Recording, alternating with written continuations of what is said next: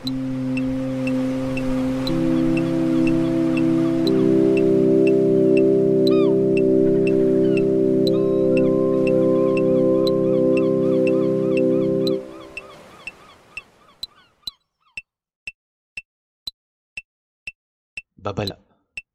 Ang kwentong ito ay hindi akma sa ibang tagapakinig. Naririnig mo na ba ang mga sigawan? ang mga bulungan. Patayin ang ilaw. Buksan ang isipan. Ipikit ang mga mata, pigilan ang paghinga.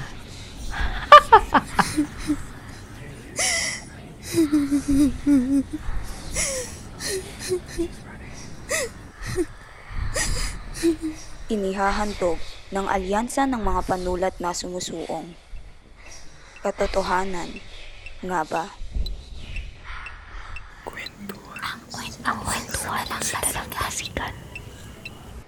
Bilang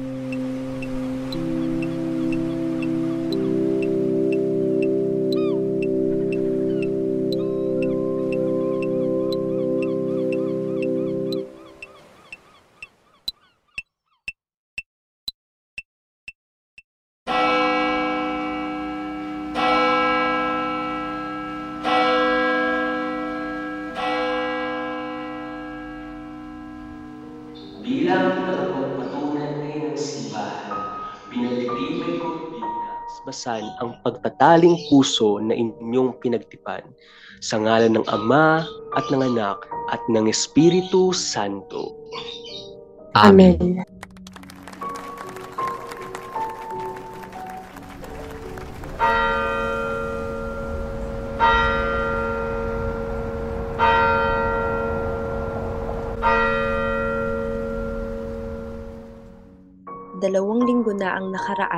pero binabangungot pa rin si Amanda dahil sa nangyari sa hardin.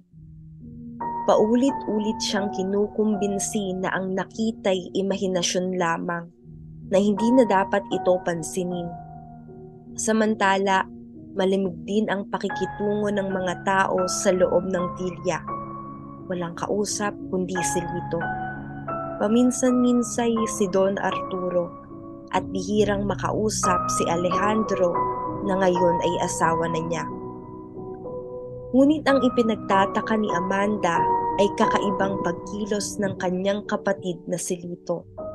Gaya na lamang noong isang araw, nagmamakaawa ito sa kanya na umalis na ng Filia. Lito?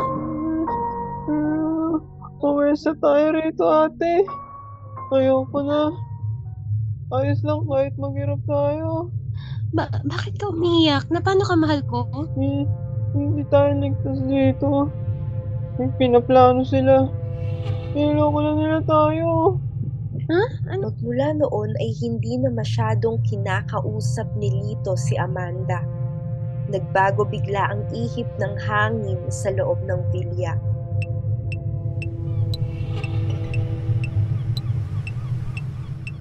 Traitor ka!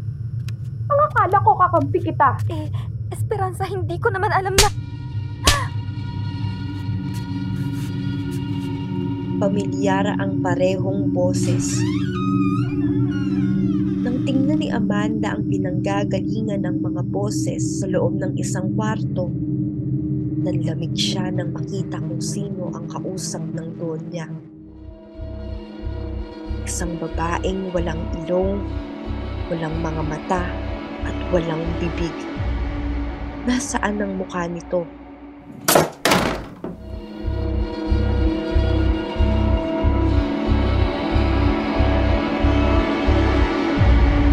Mula sa kinatatayuan niya'y nilingon siya ni Doña Esperanza at ang babaeng walang muka. Sabay nilang itinuro ang kahong nakapatong sa isang upuan.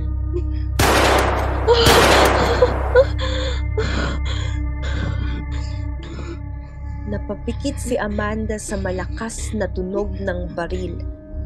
Pagmulat niya, nakita niya ang nag-aalalang muka ni Alejandro. Oh, binabangot ka ata. Ayos ka lang? ayos, ayos lang ako. Sige. Bumaba muna tayo para makapag-almusal. Litong-lito na rin si Amanda sa mga nangyayari. Kahit anong gawin niya upang paniwalain ng sarili na pagod lamang siya, hindi niya magawa. Sigurado may kung anong kababalaghan ang nangyayari. Inalalaya ni Amanda ang upuang degulong ng kanyang asawa patungo sa hapag. Nang matapos ang almusal, sinubukan niyang puntahan ang kwartong nasa panaginip niya. Nandito pa rin ang kahon.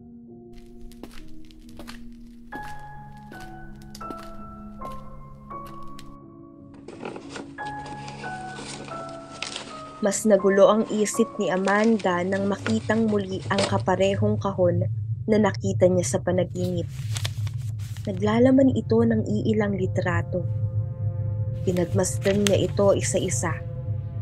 Siguradong si Doña Esperanza ang nakikita niya rito ng kadalagahan pa lamang nito. Ngunit ang nakapagtataka, ang babaeng kasama ni Doña Esperanza ay burado ang muka. May itim na marka ito, tila pilit na binura upang hindi makilala, hindi maalala. Amanda! Ah, anong ginagawa mo rito? Hindi ba dapat kasama ka ni Alejandro sa hatin? Ah, ano yan? Eh, s- sa inyo po yata ito? Iwan mo na yan. Puntahan mo na ang asawa mo.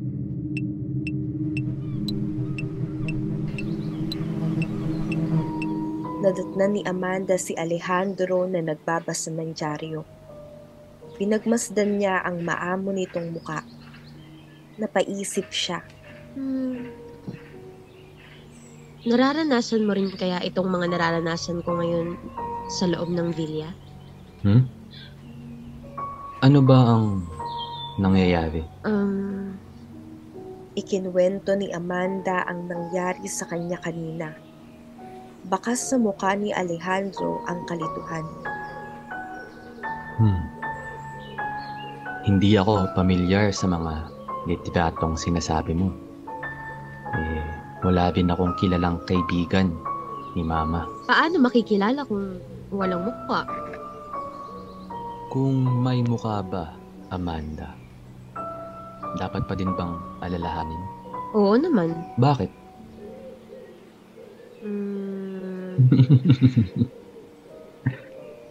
Ang mga walang muka ay di na dapat pang inaalala, Amanda. Lahat ng yun, binabaon sa limot. Wala na tayong dapat pakialam sa kung sino sila o ano ang ginawa nila. paano naman kung pilit lang itong binura para may maitago? Kaya nga binura para kalimutan. Sa bagay. Paulit-ulit sa isipan ni Amanda ang mga salitang lumabas sa bibig ni Alejandro. Kalimutan. Paano kung nandito ang kasagutan?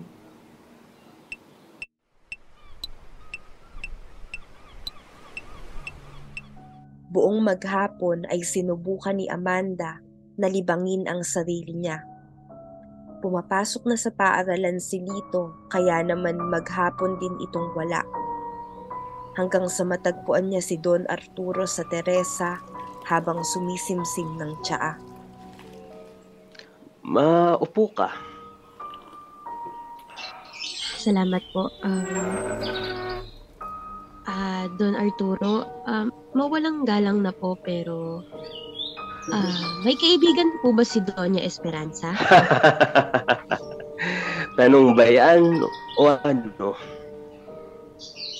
May may nakita po kasi akong litrato, kaya lang hindi ko mamukaan ng babae dahil burado ang mukha nito. Hmm. Wala akong alam sa sinasabi mo, Iha. Bakit mo natanong? Wala naman po. Kumusta naman ang pagiging may bahay? Mabuti naman po. ah, nagkakausap kahit papaano. Minsan nga po, Alam kong mahirap, lalo pat ang pinakasalan mo ay walang silbi. hindi naman po ganun ang tingin ko kay Alejandro. Hindi rin kita masisisi. Dahil kung sa bagay, may makukuha ka kahit papaano. Ganun naman ang tao, Amanda. Habang may makukuha ka, gagawin mo ang lahat. Kahit labag pa to sa iyong loob. Ganoon po ba ang tingin ninyo sa akin? Nagiging uhaw ang tao sa kapangyarihan, Iha. Oras na makahawa ka nito ay hindi ka na makukontento. Hindi magiging sapat. Eh, ano po bang gusto nyong iparating? Hindi napapawi ang uhaw, Amanda. Mula noon ay nag-iba ang tingin ni Amanda kay Don Arturo. Walang pinagkakaiba ang mga makapangyarihan. Pare-pareho sila ng pananaw.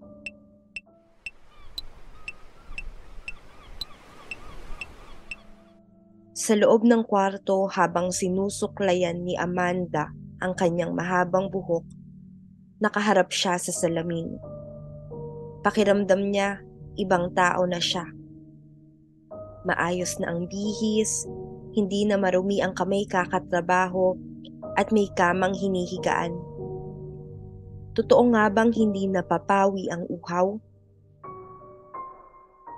Hanggang sa may napansin siya sa laylayan ng kanyang bestida at nang pagtalikod niya upang tignan kung ano ito, Dugo.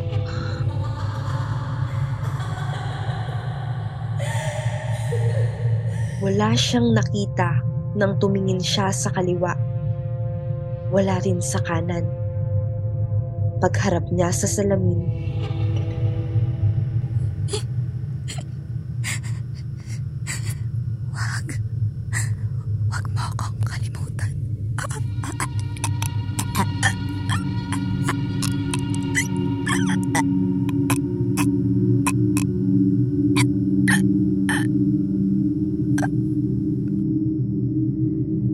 sa likod, wala sa harap, kundi nasa itaas.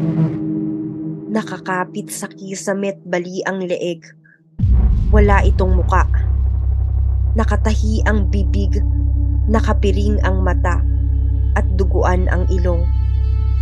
Unti-unting nandilim ang paningin ni Amanda. Wag,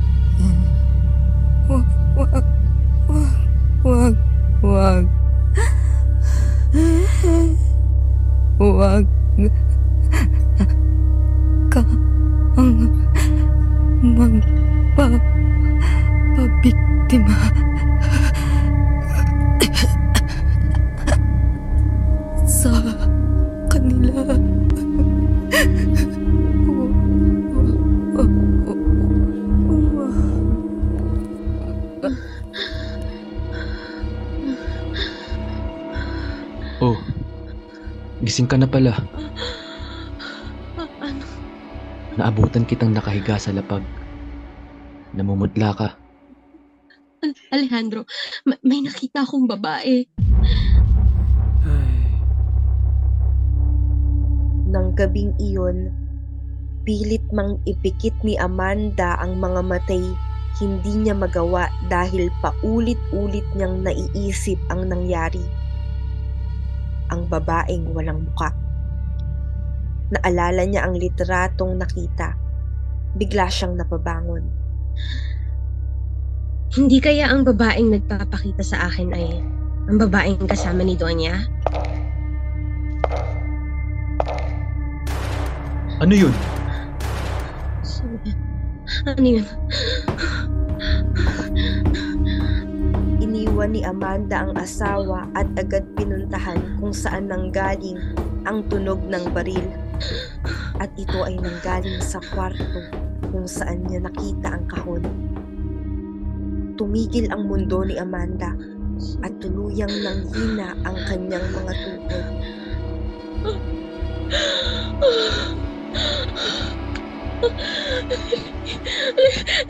Lito!